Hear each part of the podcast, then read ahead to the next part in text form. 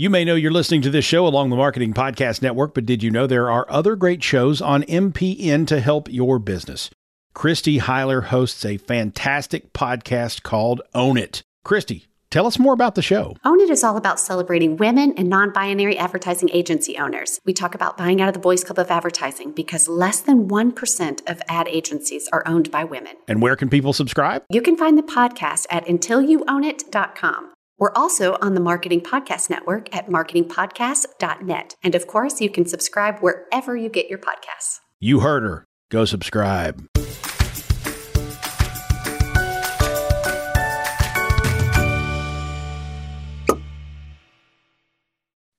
So J.M. Thompson was born in England. He holds a BA in English Literature from Oxford University and a doctorate in clinical psychology. He completed his psychology training at the University of California, San Francisco, where he conducted research on the brain mechanisms of meditation and the physiology of trauma. He's also an ordained Zen practitioner and certified yoga teacher. He has finished over 40 ultra marathons and multiple solo adventure runs in the Sierra in the Sierra Nevada, the Grand Canyon, and Death Valley. Thompson currently serves as a staff psychologist at the United States Department of Veterans Affairs he lives in San Francisco with his wife and two children. His memoir, Running is a Kind of Dreaming, became available for sale as of October 5th here in the United States. Welcome to the program, J.M. Thompson. It's such a great pleasure to be here. Thanks for having me.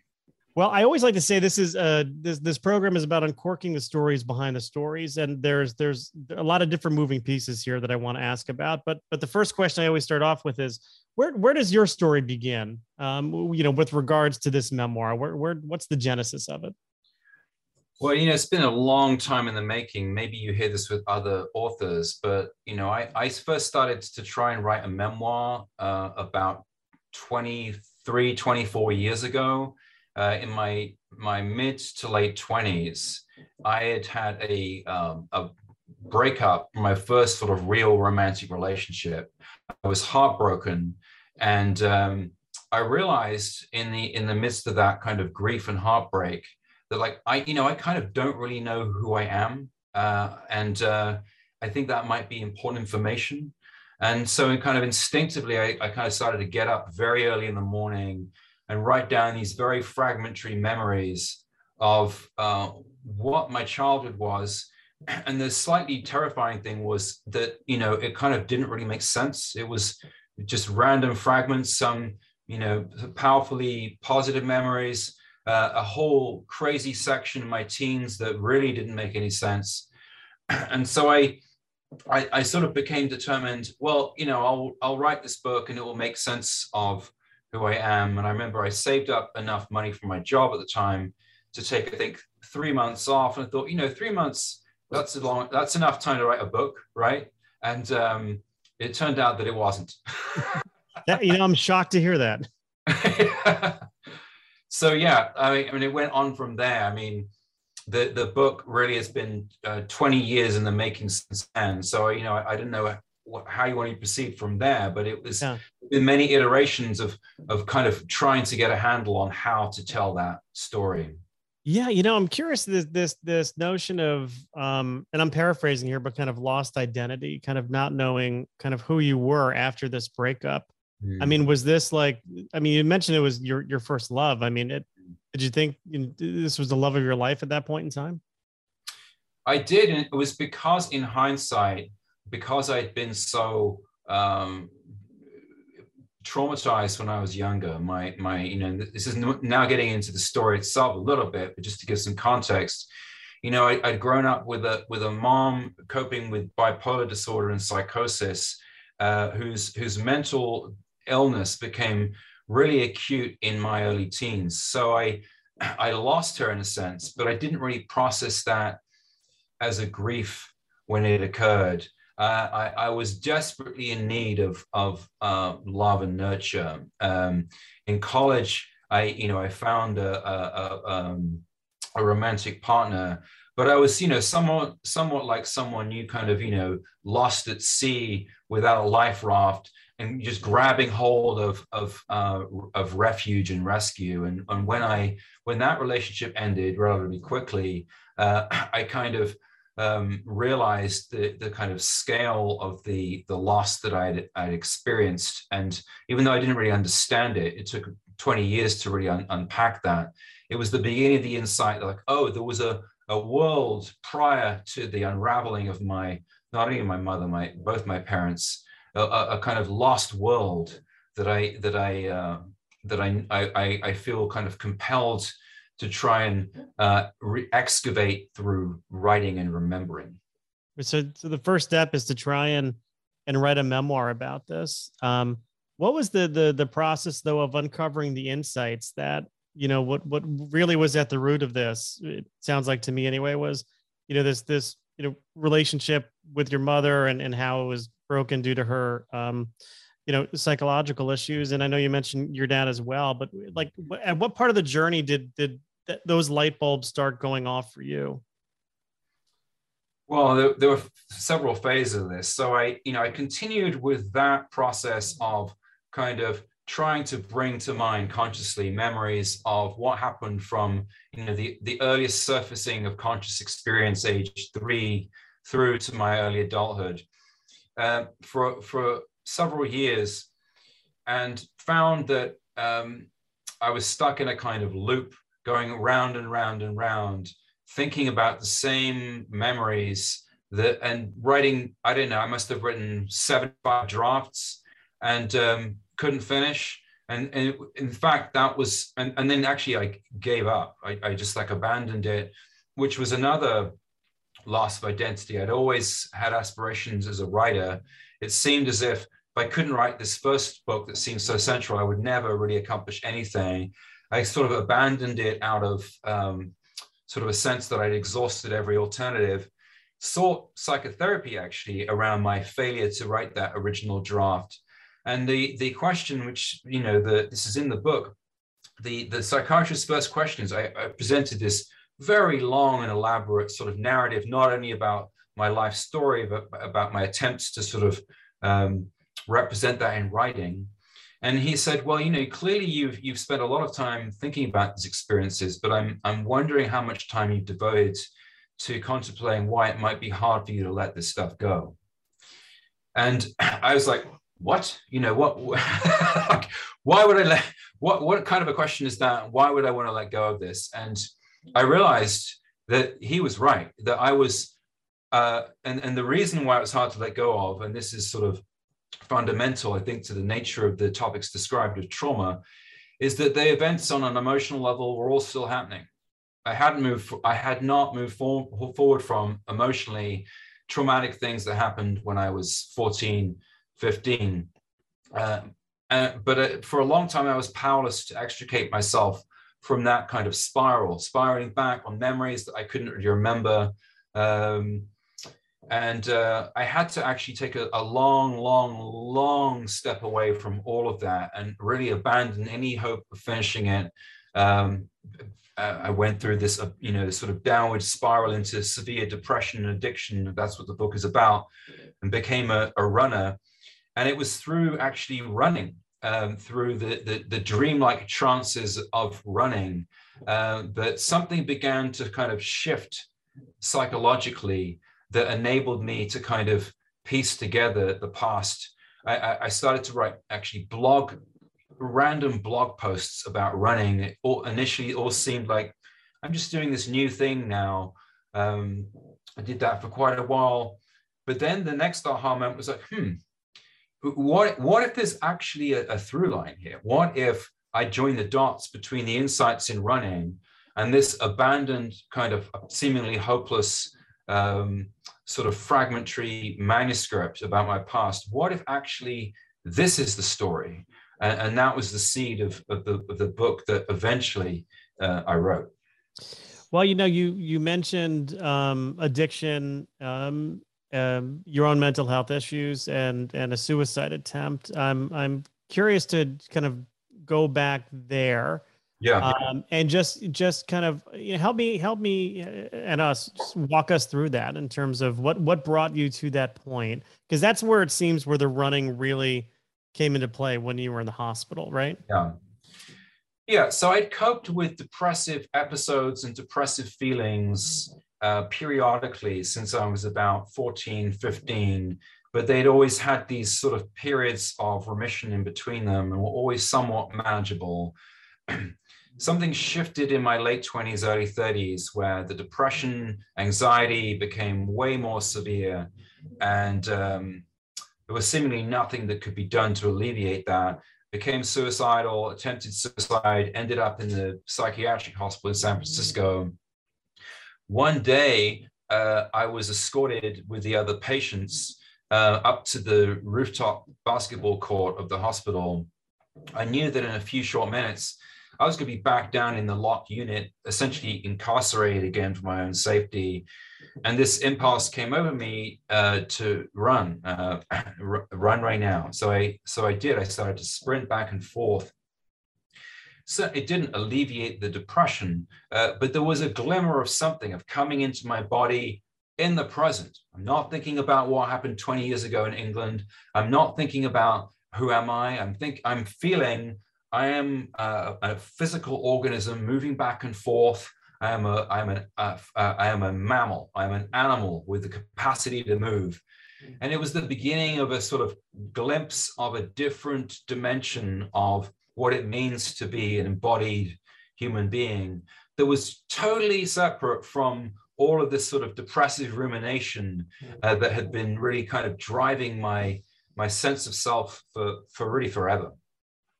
So th- this voice that broke through when you were on that rooftop, do you have a sense of where that came from or whose voice that was? I mean, was that your inner voice? Was it a gift from the universe? Like, have you spent any time thinking about like where that voice came from? I think it probably comes from, you know, unconscious but very early experiences of running, actually. So when I was a, a, a little kid, I had been a runner, but not in a in a competitive way. Uh, you know, I you know my little elementary school in southern England. I entered the you know 80 80 meter dash and probably did reasonably well for given the low stakes. But it was it was really about just the pure joy of doing it, of of you know being in the fields of England and running back and forth and feeling that that joyful capacity that we've probably all seen in in in children right? When they when they're running they're not running because they're aiming most of them are not running to because they're aiming to accomplish something. They're running because it feels just great.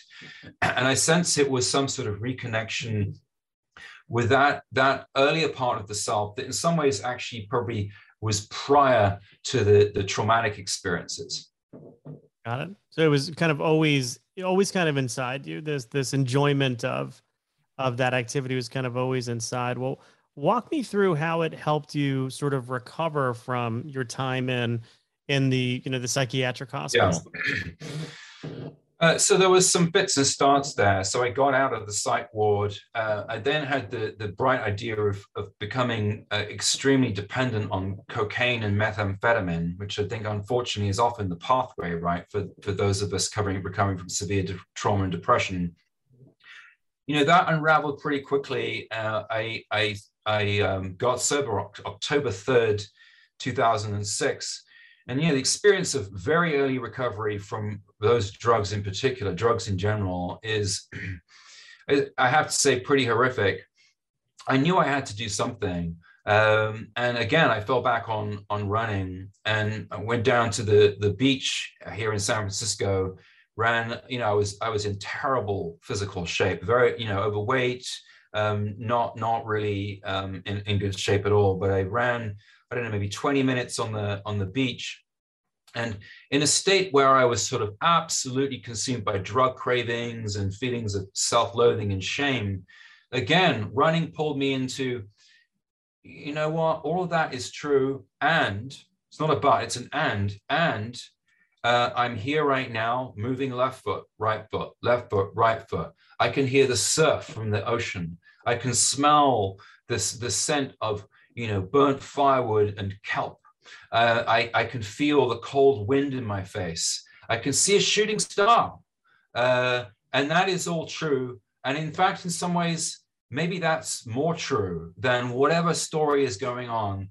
And also just the, the on, a, on a feeling level, right? The, it interrupted the the cravings to go and use drugs again and, and gave me some way of generating um, physical good feelings in the moment you know actually sustained over time. Like through the day it would it would there would be a little afterglow. And it turned out the the further i ran the the more that afterglow not only sustained but as they as we say you know eventually states become traits right? There's a way in which that just became available in a, in a, in a more stable way for me. Yeah and I mean, but you didn't just start, you know, well, maybe you just started kind of running 20 minutes, but eventually you're doing these like ultra, ultra distance races. Um, which for me, I mean, I'm, I consider myself a runner. I run about five to six days a week, but the, the longest I've ever run a race for was a half marathon. Mm-hmm. Um, and I like my own mental break, not mental break, my own, you know, this mm-hmm. is the, the muscle I've got to train more in that regard is, is my mind and confidence. But I can't imagine running, you know, 100 miles, 200 miles. What mm. what what what was the appeal of that? Was it was it hey, this makes me feel so good mm. that um, you know, it's it's it's it's replacing my cravings for mm. these outside substances. Um, mm. what was the what's the thought there? Because that's um you know that's that's I just admire that so much is the mm-hmm. ability to to I think there's there's many dimensions to it I think that the two that the the two most important that spring to mind is first of all you know you got a picture um, you know where I was back in say 2006 you know I uh, I'd recovered from a very serious serious suicide attempt I was in early recovery from drug addiction. I was marginally employed. I, I really didn't have any kind of direction. Um, uh, I didn't feel pretty good, really good about myself in, in, in the slightest. What running first half marathon, then marathon, then longer provided was like, oh, this I can do this, and this there was a there was a very I really needed to have something in my life where if I just put the effort in, put the hours in, there was a tangible uh, sense of reinforcement and validation that I was I was uh, competent and could accomplish things. So there was that. But the other thing I started to discover, you know, a few, a few I'd say like five or six hours into a trail run, there is a shift that occurs in the mind that is probably equivalent to you hear about the the um, the mechanisms for what happens to people in psychedelic psychotherapy right? Or in, pilgrimages or, um, you know, um, long-term meditation, where you enter a kind of trance state that um, once you get to the other side of that, there is a sort of reorganization of experience. Uh, it's hard to put into words. So that's really what the book is about, is how that was accomplished for me. But once I started to notice, like, oh, there is something really profound happening in kind of reorganizing and reprocessing my sense of who I am and my relationship to my past. Uh, I, ha- I had a sense, and I'm, I'm now convinced actually that, that, that, that, that running is really powerful medicine in that sense, and that sort of waking dream that running provides can be transformative in general, but I think in particular for, for trauma survivors or people recovering from other mental health challenges or addiction. Yeah. Yeah, I meant to ask you about the title "Running yeah. is a kind of dreaming." I think you were just kind of hinting at at what that is, but just um, how how did you come up with that title? Well, so I'd had that thought for a while that yeah, the to, to, to in a nutshell, that there's this dreaming state we we enter.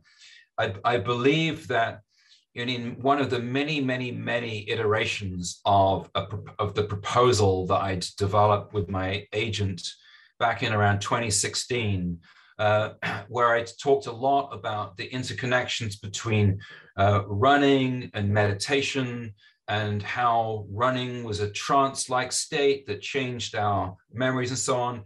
It, that running was running is, is a kind of dreaming was either the second to last or last sentence in um, in one paragraph and and my my agent uh, Bonnie Nadell actually just highlighted that said you know that that's the title and and she was I think insightful so I have her to thank for pointing me to that sentence as as a as a, a you know a, a powerful encapsulation of the real thesis of the book.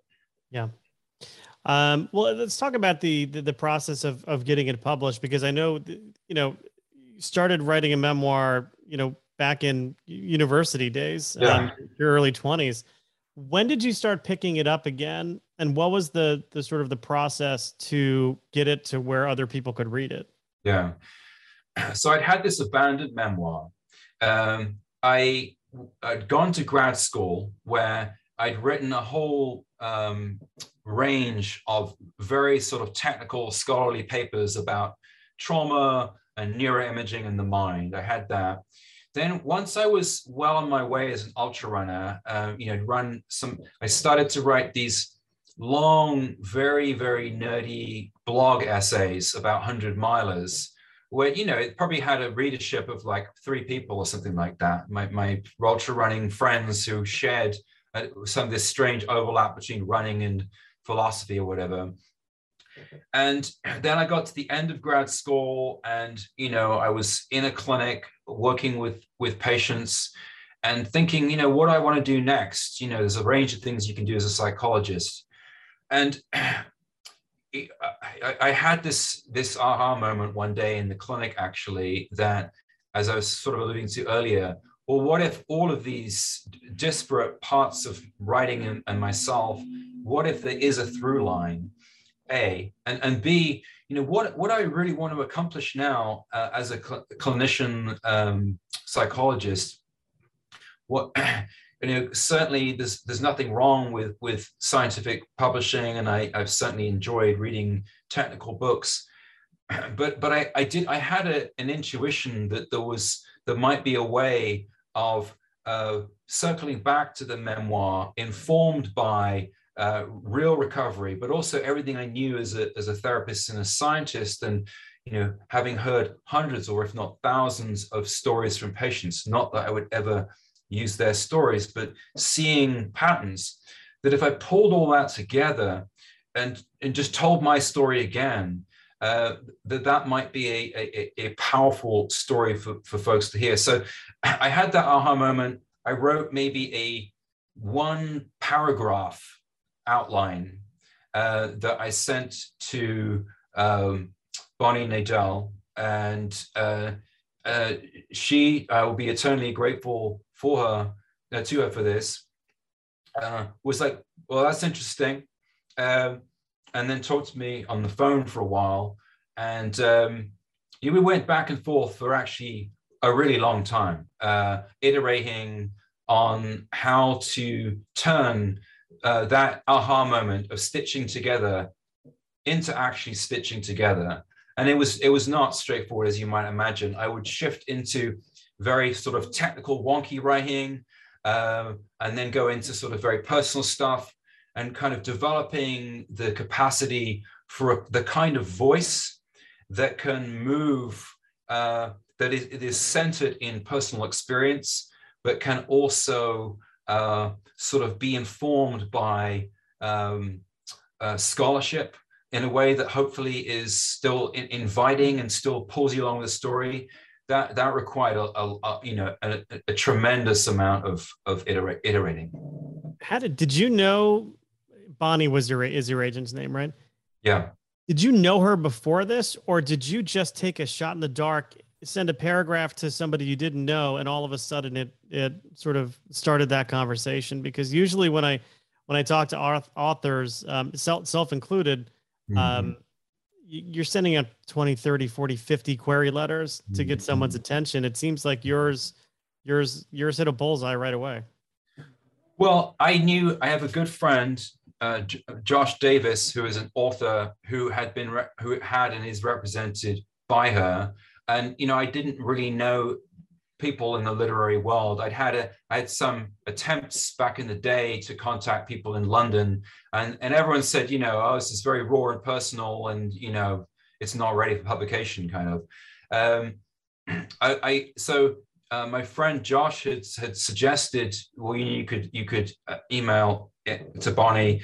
Um, it wasn't lost on me uh, and I hope she won't mind me saying this too, that you know she is probably best known, uh, in, well, at least very well known for having represented David Foster Wallace uh, for for his career, and, and you know, and, and, to some extent, uh, although uh, you know he's a very different author in some ways, he does, I believe, sketch out emotional, conceptual territory that is overlapping. So I had an intuition that she would be a receptive ear to my my aims here, which I didn't think would necessarily be the case for any agent. I think that th- this topic in particular of suicide, understandably, uh, is very hard for people to attend to.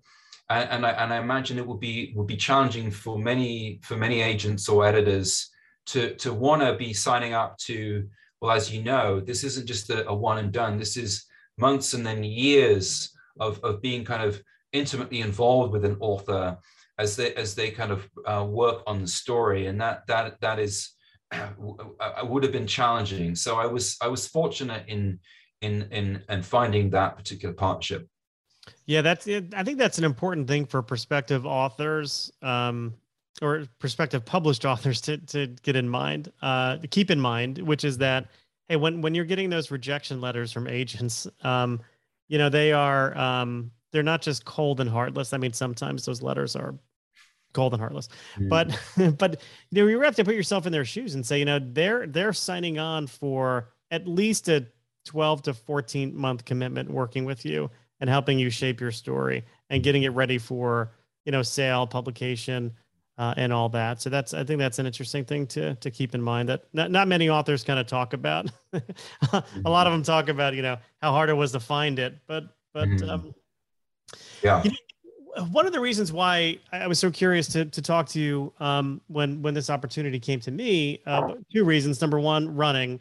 Yeah. Um, I, I've been a, a, runner. I started running cross country in high school, and um, kind of had a on again, off again relationship with it uh, over my adult life. But the past three years or so, I've had a very on again relationship with it, um, and, and a lot of it has to do with kind of my own mental health and that that is my time it's like usually that's the only time i get during the day that's mm-hmm. really me where i can really disconnect and not be bothered by anybody um, but really it's it's what was even more interesting to me than that was this focus on mental health and um mm-hmm. and it's among men mental health mm-hmm. i get the mm. sense anyway it's not really talked about as much it's it's a little bit more taboo um and i'm just curious as to do you see that changing? Um, do you see the stigma around mental health and men changing at all, or is it still, you know, very much there? I, I sense that the stigma around talking about mental health uh, in general, and for men in particular, there have been significant uh, positive and promising shifts over the last, say, 10, 15 years. Um, my sense is that what remains really taboo uh, was part of the, the motivation for the book is to uh, address head on the experience of what it's like to be suicidal.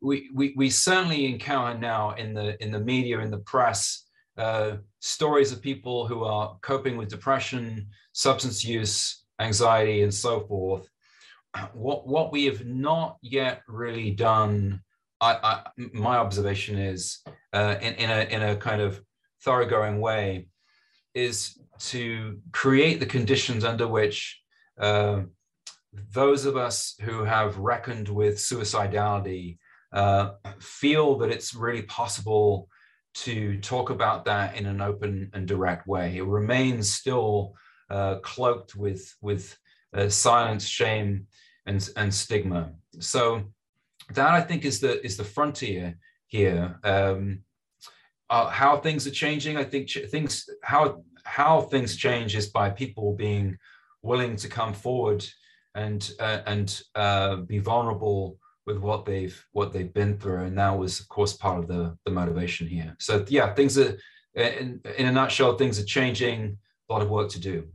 Yeah, I mean, men and vulnerability. Um, again, I hate to to to paint with too broad of a brush here, but I think culturally, um, it's um, it's a difficult thing for us. I mean, I, I've I I struggle with being vulnerable mm-hmm. with you know my my wife who I've you know been married to for 22 years, been together with for 30 years. There are sides of me that I hide from her, you know, just because it it means me asking for help. Um, and that's, I mean, that's things that I need to work through. And I'm not asking for your advice on that, but I'm just, I'm just sharing. Um, you know, vulnerability is it's a hard nut for for us to crack. It may well be that one of the things I got out of ultra running, and perhaps this is a case for other other ultra runners, maybe male runners in general, is that it does reduce you to a very vulnerable state where you do have to you, you do have to learn to ask for help. You you have to right? If you're of course there are outliers who will go and run 100 miles or 200 miles with no support right? But the rest of us are getting to a point you know mile 80 or something like that where you have someone with you and you are reliant on that person. You get to an aid station you're reliant on those volunteers. And uh, there is there i think there probably is something about the experience of inducing a kind of state of dependence uh, within within a sort of culturally and socially sanctioned context that could kind of train um, um, those of us who, as a result of our socialization, and I, and I probably share that with you, where you know it, we we were sort of told that you know boys don't cry or you know suck it up or uh, you know it's it's not you know you, you should be a leader or something like that learning learning that uh, it's all right to cry, right? It's it sounds kind of corny, but you know you'll get to a point on your marathon where you will be crying.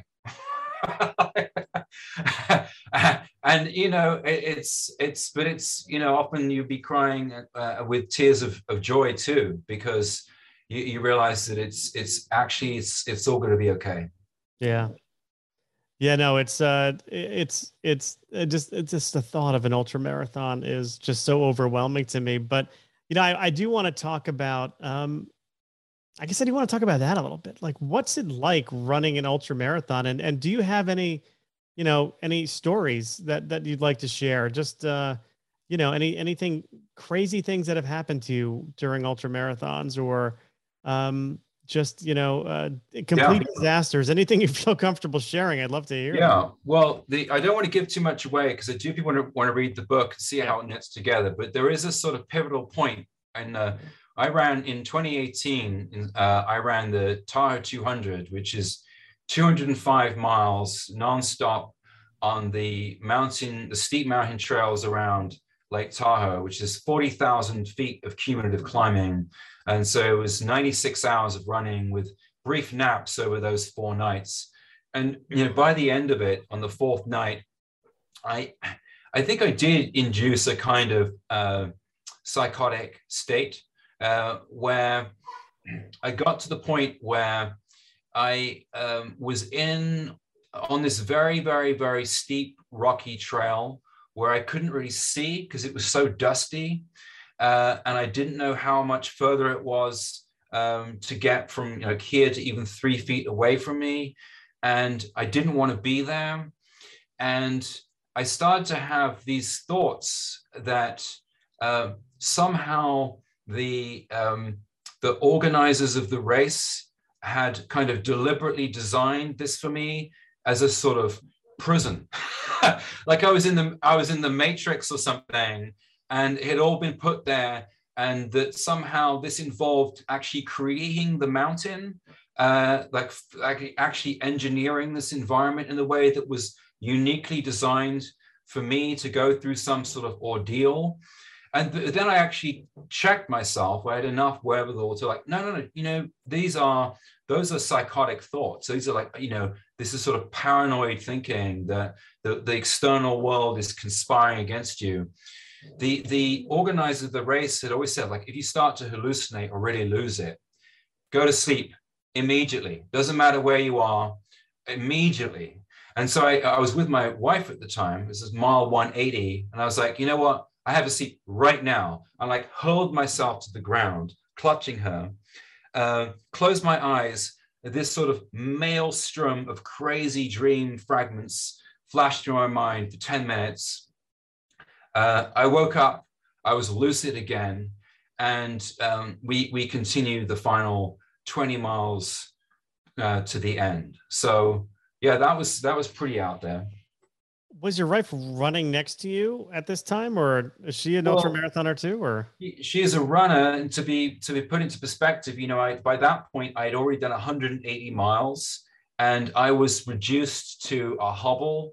Uh, you know, to really put in perspective, the, I, the last seven miles took me seven hours uh, downhill. So I was moving one mile an hour, and um, yeah, so I, uh, my wife was there as a, a sort of shaman slash counselor slash um, guide, and uh, um, very necessary emotionally and psychologically because I was in such a fragile state. But we were moving at a very, very moderate pace up. You know, this is up steep mountains for thousands and thousands of feet and then you go down down thousands of feet then you go up again and it goes on like that for days.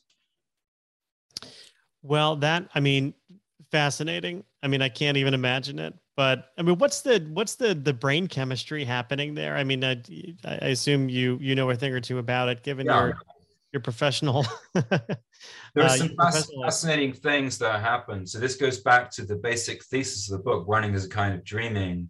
The state that is induced uh, in uh, that state of overwhelm is one in which the top part of the brain, the prefrontal cortex, kind of essentially goes offline, shuts down. And you know, the capacity to think clearly, to do math, that kind of thing, you know, it's like it disappears altogether, but it's really uh, uh, suppressed. Uh, because the brain is a very smart organ and has figured out, you know what, we need to sort of preserve resources just moving forward because apparently this runner is just intent on just moving forward indefinitely. So that's one piece, prefrontal cortex becoming sort of, uh, un, you know, hypoactive for a while.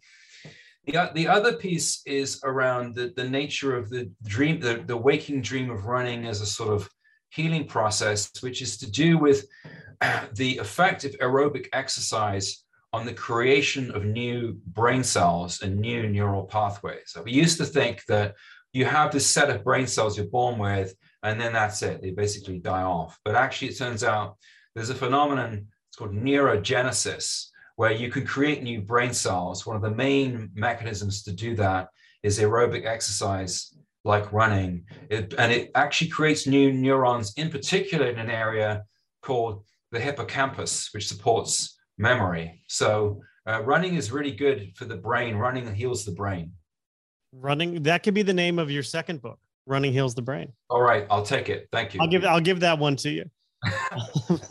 as we uh, as we wrap up here, I'm just curious. What what would you tell somebody? Let's say I'm I'm sure there are people out there struggling, especially in this you know day and age where you know covid is still a big question mark. Um, people are still living under certain restrictions. There's a lot of fear out there.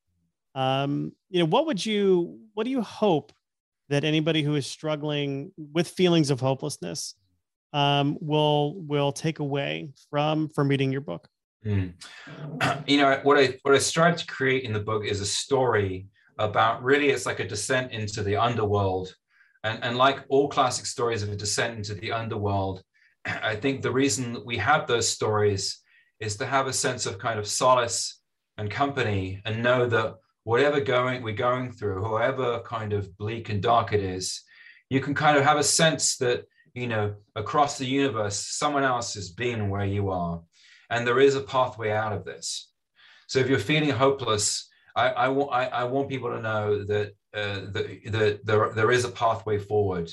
Um, pragmatically, I also want people to know that there are resources out there. I have them on my website, running as a kind of dreaming.com. There are helplines available for people coping with suicidal thinking or depression or trauma right now. Um, but mainly, I want people to feel company and solace as they travel with me on this path as I recreate it of going into the abyss of depression and moving out of it and knowing that you're not alone. All right. So, uh, less serious question here. Um, you're stranded on a desert island.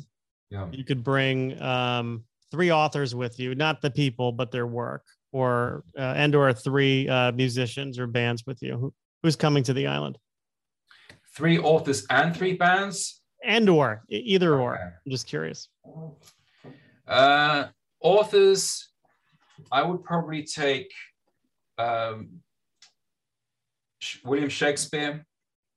Uh, he would he he would be entertaining. Um, I would take. Um, who else would I take? I would take T.S. Eliot uh, as a poet, and if I get to pick one musician who would uh, Prince.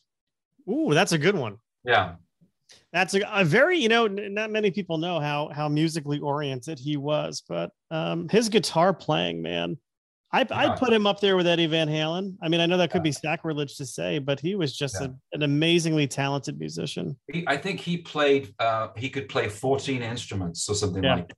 He he was an absolute virtuoso. He's like Mozart of our time. Yeah, no, no, no doubt. Um, and as a child of the '80s, I uh, I appreciate always appreciate a good Prince, uh, a good Prince reference. Well, J.M. Uh, Thompson is the author. We've been talking uh, about his life and and everything that inspired and led up to his new memoir. Running is a kind of dreaming, which is available for sale now. Uh, J.M., any advice on where people can pick up your book? Uh, anywhere books are sold, you can also go to my website, running is a kind of dreaming.com, where I have links to all the available retail sites, bookshop.org. There's apparently a website named after a large uh, river in South America. Uh, they sell books apparently, uh, and, so forth. Very good. Well, thank you for taking uh, the time to chat uh, with me today, Jam, and uh, all the best with your book. Thanks so much for having me in your show. It was a real pleasure.